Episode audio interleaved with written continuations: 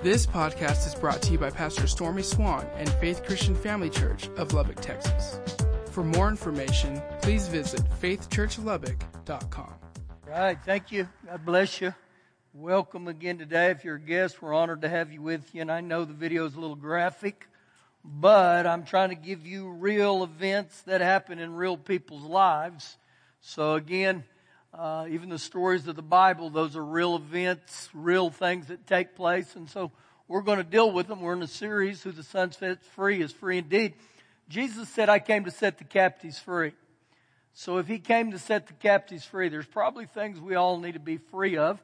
So if you need a Bible, once you get your hand up real high, once you get your Bible, we'll begin in Mark chapter 5 and then we'll go to Mark 3. And I got a bunch of scripture today just to give you some biblical reference. Also, we like to honor people here today. So one of our heroes, and I will highlight the word hero, is with us. Will, why don't you stand up? You may not like to be called a hero, but yeah, Will is one of our Marines. And I thank God for them every day that they live and breathe for our freedom. So thank you for doing that. That's why I called him a, a hero, and I believe that with all my heart. All right. Well, we're in our second week of free indeed. And again, you're going to hear the Word of God. And so once you hear the Word of God, what you do with the Word of God is up to you. And you'll embrace it, you'll receive it, you'll welcome it, you'll live by it, or you know what? You may choose just to throw it away, but only the truth sets people free. So I encourage you take good notes today. These are on podcasts and stuff, so listen to them. We begin in Mark chapter 5 verse 1. Again, a real life story, a real person. Then they came to the other side of the sea, to the country of Gadarenes. And when he had come out of the boat, immediately there met Jesus out of the tombs a man with an unclean spirit. Now, the unclean spirit would be referenced as an evil spirit or someone under the power of a devil, who had his dwelling among the tombs and could, and no one could bind him, not even with chains. Now, when you read there, he dwelt in the tombs, you know what that literally means? The guy lived in the cemetery. He lived in the graveyard. Not a real popular place to live. And so when we read this, this guy's got some issues, okay? He's got some big issues in his life. Verse number four. Because he had often, and I highlight the word often, been bound with shackles and chains. Now, it's talking about physical shackles and chains. But how many of us in this room have been bound or shackled or chained to something that has dominated your life? That may not have been godly. Just some of the illustrations on the video. I've been that way before. I've been chained and bond, or bound to things that weren't of God. And so again, Jesus is here to set us free. The last part of verse 4 and the chains had been pulled apart by him and the shackles broken pieces, neither could anyone tame him. Now, if you're in a spiritual battle or spiritual warfare, you're not going to win a spiritual battle with man-made things, okay? To win a spiritual battle, you got to know what your spiritual weapons are. And so today we're going to give you some of those spiritual weapons as we go on this morning. Verse 5. And always. Verse 4 it was often. Verse 5 always night and day he was in the mountains and the tombs, crying out and cutting himself with stones. Now, just in reading what we've read, the first five verses, this guy is being tormented and harassed by the devil. Does he still do those things? I believe he does. Verse 6. And when Jesus, when he saw Jesus afar, he ran and worshiped him. And he cried out with a loud voice and said, What have I to do with you, Jesus, Son of the Most High God? Now, this is the demon speaking through. This demon recognizes Jesus. He addresses Jesus as the Most High God. And then he says, I implore you, I beg you, I ask you to swear to me by God that you do not torment me. Now, again, I want to highlight this is a demon because Jesus doesn't torment people. Jesus sets people free. Verse number eight. For he said to him, Come out of the man, unclean spirit. Two truths in that passage right there. Number one is the devil tries to possess man. Number two, he said, come out of the man and he spoke to the demon. So again, Jesus was not addressing the man, he was addressing the spirit within the man. Verse number nine. Then he, the demon, asked him, or Jesus asked him, saying to the demon, What is your name? And he said, My name is Legion, for we are many. Now, the word legion had to do with the Roman army that would have between 3,000 and 6,000 men. But the word legion right there, it signifies a well organized group that had power. And this is what he's emphasizing here. Verse number 10. Also, he begged him earnestly that he would not send him out of the country. Now, a large herd of swine was feeding there near the mountains. So all the demons begged Jesus, saying, Send us to the swine, they may, we may enter them. They're saying, Give us permission. So this shows me some things here. The Lord Jesus has power over the devils and the demons right here on this earth. And at once Jesus gave them permission, and the unclean spirits went out and entered the swine, and there were about 2,000, and the herd ran violently down the steep place into the sea and drowned in the sea. So those who fed the swine fled, and they told it in the city and in the country. And they went out to see what it was that had happened. And they came to Jesus, and they saw the one who had been or who had been previously demon possessed or influenced by the devil. Now know what he said here. He had been demon possessed, but he's not no more. That's a different chapter now. And he says, and he had the legion, and he's sitting and clothed and in his right mind. Now, there's some great passages right there, great nuggets in that passage that we need to get a hold of this morning. Here's this guy who was in bondage. He lived in the tombs. He would cry out at night. He was cutting himself. And he gets around Jesus, and all of a sudden he's clothed. He's seated in the right mind. He's got a sound mind now. How many in this room, you don't have to show your hands, but how many of you ever had people say to you, you're crazy? That'll lock you up. You're losing your mind. Or maybe there's a nickname, Crazy Joe, Crazy Sally. See, in, in 2 Timothy 1 7, the Lord said this I didn't give you a spirit of fear, but of love, power, and the soundness of mind. So oftentimes people will begin to live a, a, live a lie where they begin to entertain the thought, I'm crazy, I'm crazy. But isn't this a good passage right here? This is a man that is very clear at one time in his life, he was crazy. But when Jesus comes into your life, Jesus not only has the ability to set you free, Jesus has the ability to restore a sound thinking in your mind. Here's a thought for you. I don't care how many drugs you've taken. I don't care how fried people say your brain is. Jesus can restore your mind. Jesus will restore your mind. Keep reading. Just a little side note. Verse 16.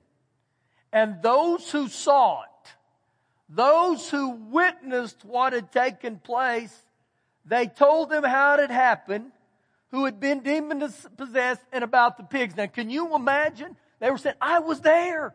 You remember crazy Joe when he would go through the mountains and would see him in the, in the, in the tombs? He hanged out where all the dead people were going and all the time he was cutting himself. Remember all the scars with him? We heard this guy named Jesus showed up and Jesus told the devil to leave him and all of a sudden man, he straightened up.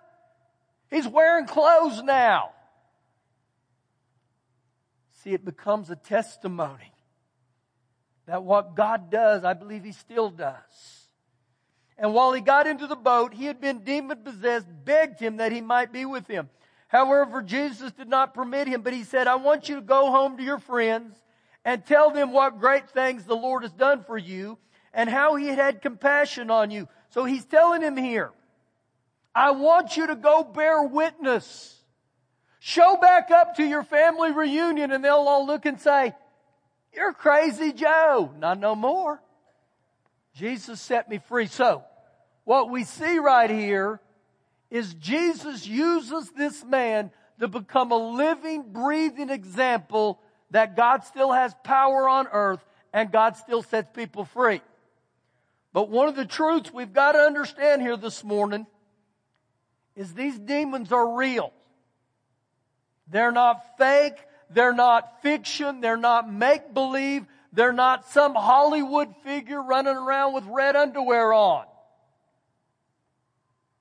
They're real. They're real. Now we're going to study a little bit about them this morning. Turn to the book of Mark chapter 3. Just go back a couple pages.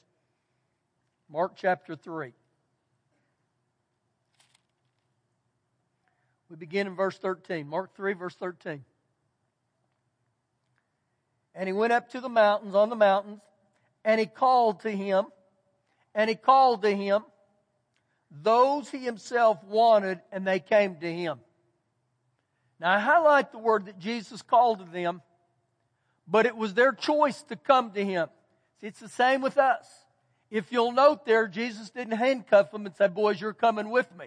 No, he gave them the opportunity to come. Verse 14. Then he appointed 12. The word appointed there means to make someone into something. What was Jesus wanting to make someone into? He appointed the 12 that they may be with him. The, the word might be with him. What is in order for them to learn from him and then go out and do precisely what he teaches them to do. So not only he appoint them, that he might send them out to preach. Jesus' first priority was always teach people the Word of God.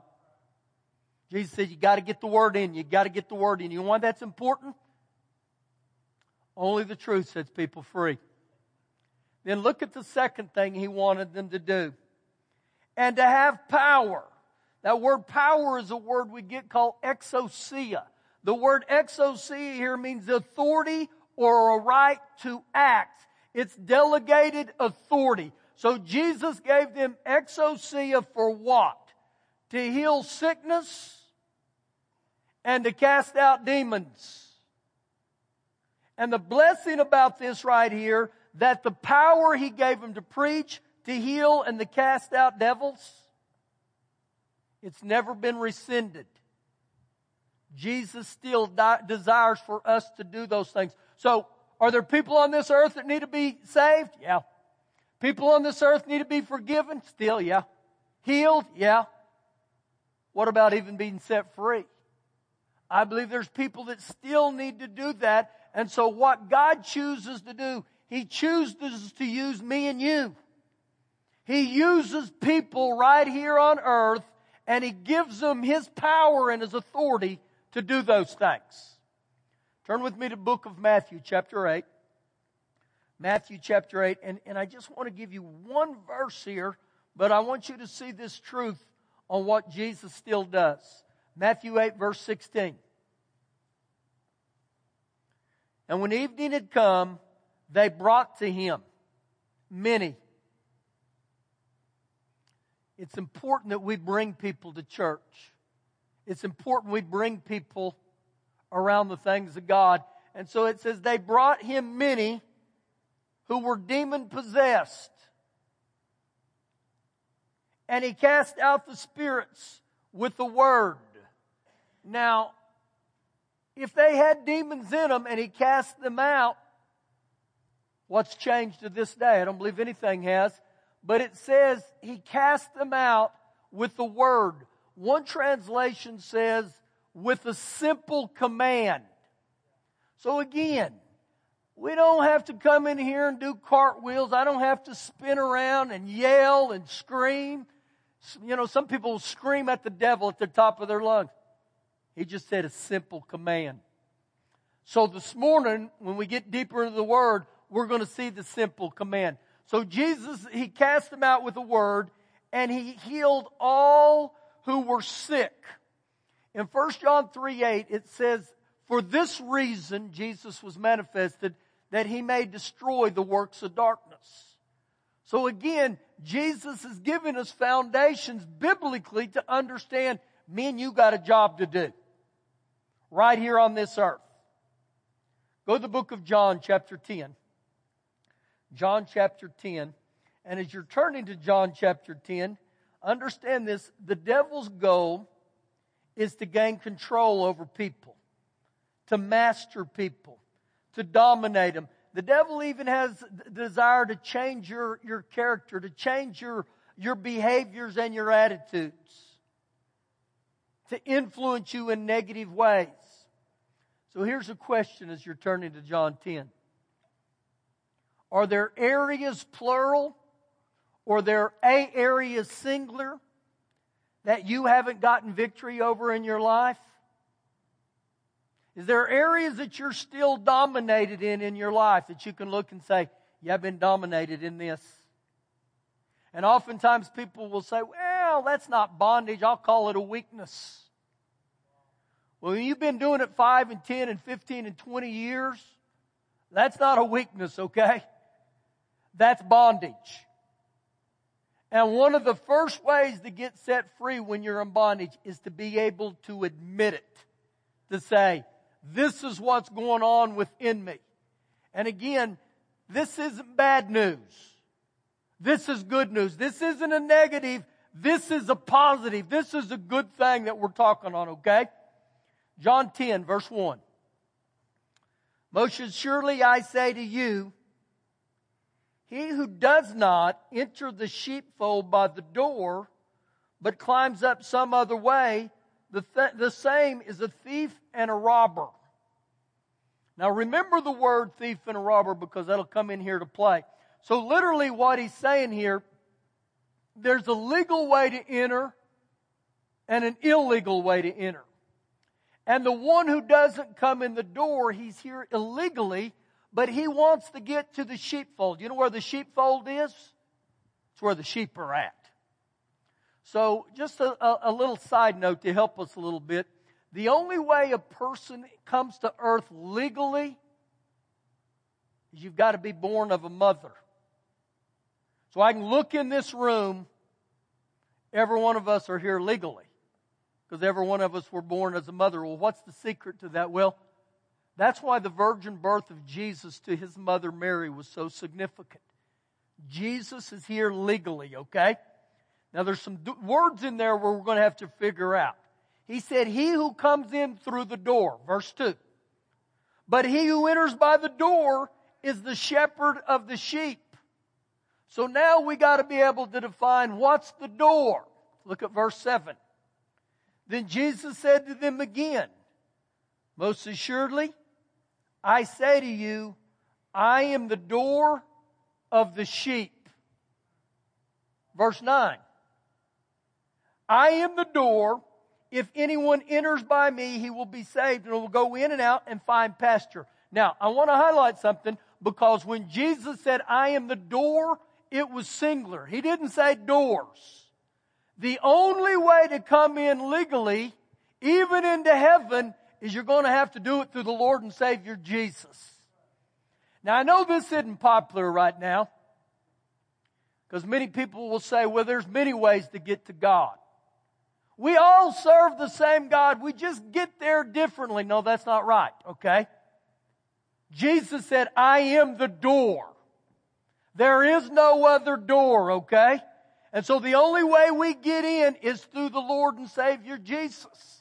And so much when you see here that Jesus is the shepherd, you can read Psalm 23. The Lord is my shepherd. You'll find out the heart of Jesus.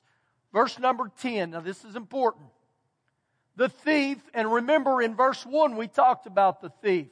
The thief does not come except to steal, kill, and destroy. So now we must define who the thief is. The thief is the devil. The thief is here illegally. But the thief's goal, his purpose, and his only reason for being here is to kill, steal, and destroy the sheep.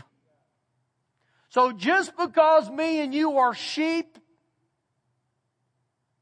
he wants to destroy you. Point blank. Don't think the devil's a friend of yours, alright? He's not a friend of ours. But there's a huge contrast in this verse. The last part of verse 10, I, the shepherd, the Lord and Savior Jesus, I have come that they, the sheep, may have life and they may have it more abundantly. So when you read this right here, understand the thief takes life. The Lord Jesus wants to give you life. Here's a thought for you. Let's just say that you came to church this morning and you got back home and you realized you left one of your doors unlocked and there was a thief in your house.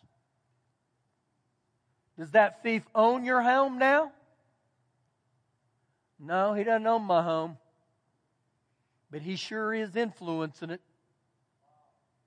And he's going to continue to influence it until you kick him out. So here for a little bit, we're going to begin to understand biblically how we kick the thief out of our lives. So turn with me to the book of Luke, chapter number 10. Luke 10, and I know this that many of you have, have probably read this numerous times. I, I want us to really, literally marinate in this today. Let the Word of God get on the inside of you. Luke chapter 10, Verse 17. Then the 70, literally 72, these were believers. These were people that were sheep. They're born again.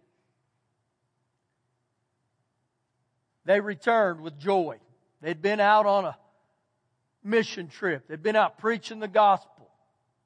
And they returned with joy and they said, Lord, even the demons are subject to us in your name. Even the demons are submitted to us in your name. Now, if Jesus is Lord of your life, you have a right to use the authority of Jesus' name. That's one of the ways, or the way, we kick him out of our house we begin to understand the power, the exousia that we have in the name of Jesus. So how did you obtain that name? Well, you think about this. When you get born into this world, you come sliding into the world as a little baby, and all of a sudden, you get your father's last name. When I get born again, I come into the family of God, and because I've received Jesus as Lord of my life, I now have access to His name. Again, I must begin to understand the name of Jesus. So He said, even the, de- the, the devils are subject to us in your name. Verse 18. And Jesus said to them, I saw Satan fall like lightning from heaven. Now, right here, I believe he's trying to give us a, a picture illustration that when the devil was kicked out of heaven, remember the devil was in heaven. He was a beautiful archangel. But he got over into pride and arrogance and rebellion. And it said, Jesus said, I watched him get thrown out of heaven like lightning. Now, how many of you think about when you see lightning hit the ground? from the time it, it bolts till it hits the ground, if you're not really watching, you miss it. And so Jesus is saying, that's how fast Father God kicked him out. And so literally, you know what Jesus is saying? I'm not impressed with him at all. At one bit. Verse 19. Behold, I give you the authority, the power, the exousia to trample on serpents and scorpions. He's not literally saying black widows and tarantulas, okay? The serpents and scorpions are terms for demons. And he said, I give you authority to tread or to trample on serpents and scorpions and over all the power of the enemy and by nothing's will enemies hurt anything hurts you. So as we read this right here, I've got authority. You've got authority. It does me no good unless I know how to use it. It would be like us having a pistol, but if we didn't know how to put bullets in and shoot it, it wouldn't do us a bit of good. So right here, he tells us that my authority is in the name of Jesus. We got to get a revelation of this again. That in the name of Jesus, the devil has to bow. Now, as we read into this, was the Lord Jesus telling us that if we don't use our authority to trample on serpents and scorpions and over all the power of the enemy, will they trample upon us? Will they dominate us? See, my people perish for lack of knowledge.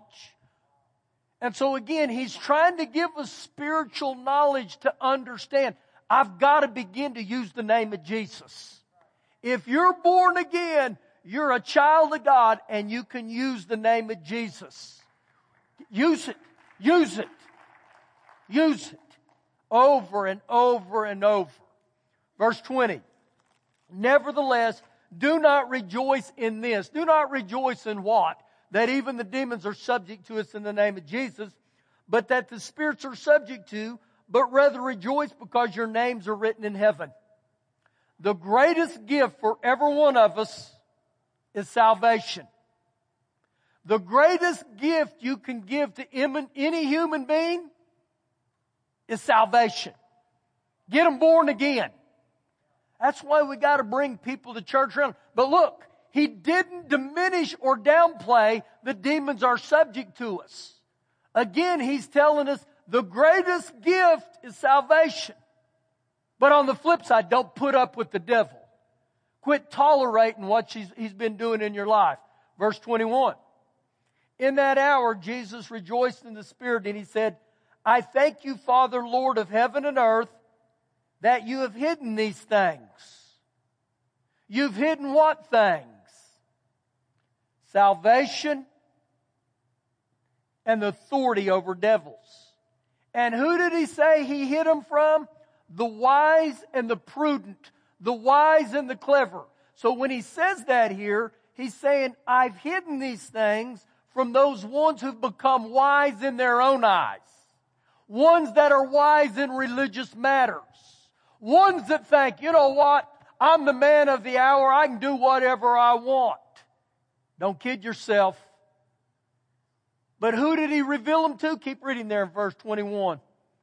But he's revealed them to babes. When you come to Jesus, you come with childlike faith. You come as a baby. And when someone tells you about the gospel with childlike faith, you just receive it. See, you think about a child growing up. I mean, I'm just going to pretend right now that Joel was my father. And, and one morning, Joel tells me, now, when you get home from school at four o'clock, I'm going to take you to eat ice cream. You know what I'm going to do throughout the day? I'm going to get around Billy on the playground. I'm going to say, Billy, you know what I'm doing this afternoon when I get home? Dad's taking me for ice cream. And all day long, I begin to think about that. And when I get back home, I'm like, let's go get ice cream. You know why? Because childlike faith says, you know what? I'm going to believe what he said to, because that's my daddy. See, that's the same with the kingdom of God. As long as I keep looking to him and I aggress to him and I look to him and say, Lord, I know it's not me, it's you. I give him the glory, I give him the honor, and I realize we're just channels he works through again, you know what? I, I always get tickled when people say, you know, there's a great revival going on in Florida. We all just got to go to Florida and get around that man of God. Well, he's just a man. And I'm not diminishing he may be a man of God, but he's just a man. And so when we get around Jesus and we just keep looking to Jesus, don't look to man. Now go with me back to the book of Mark, chapter 5, and we're going to end with this. Mark chapter 5, and as you're turning there, let me throw this in here just a little bit to you. There was a man who went to a church. He began to ask the leaders of the church, he said, I was reading my Bible the other day and it talked about we're supposed to cast out devils. He said, Do you guys believe in casting out devils? And they said, No. And so he said, So you believe in leaving them in?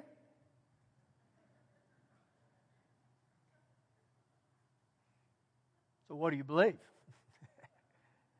See, it's interesting. There'll be people who say, Oh, those things don't happen anymore. So the devil, he just drifted away. He's no more. Not what I read. They're still here, okay? But Jesus said, I give you authority. Now, this is the passage that I believe will jump out at you today. Mark 5, verse 6. This is the only verse I'm going to read here. And when he, the madman of Gadara, now we would all probably agree, not probably, we would all agree that the man of the madman of Gadara had some huge problems. When you live in a graveyard or a cemetery, you got some problems. When you're running around night and day, screaming out and cutting yourself, you got some problems. You're in some bondage. But it said, when he, the madman of Gadara, saw Jesus from afar, he ran and he worshiped him. Now remember, it said when Jesus got on the other side of the lake, and so his boat's pulling up, and this man, he sees Jesus. He sees him from afar. But it says he ran and he worshiped him. So if the devil could keep you from coming to Jesus, wouldn't this guy, the madman of Gadara, be a prime candidate? If he could keep anybody from coming to Jesus, wouldn't it be this guy? So this shows me here, he can't keep people from coming to Jesus. So here's this man who's bound. He's, he's shackled. He's chained. His life has been horrible. And he sees Jesus. And he crawls and he begs. Not what it said. It said he ran. He ran to Jesus. He ran to Jesus. When's the last time you ran to Jesus? He ran to Jesus and he slid in at Jesus. That doesn't say that, I'm making that up, but he came to Jesus and he says, he bows and he kneels and he worships and he becomes transparent and he could care less who's around him. But he says, I worship you, Lord. I exalt you. I honor you. And when human beings run to Jesus and they worship Jesus, it opens the door to something. And this was the beginning to a man getting set free because right after that, Jesus looked at the devil and said, Out.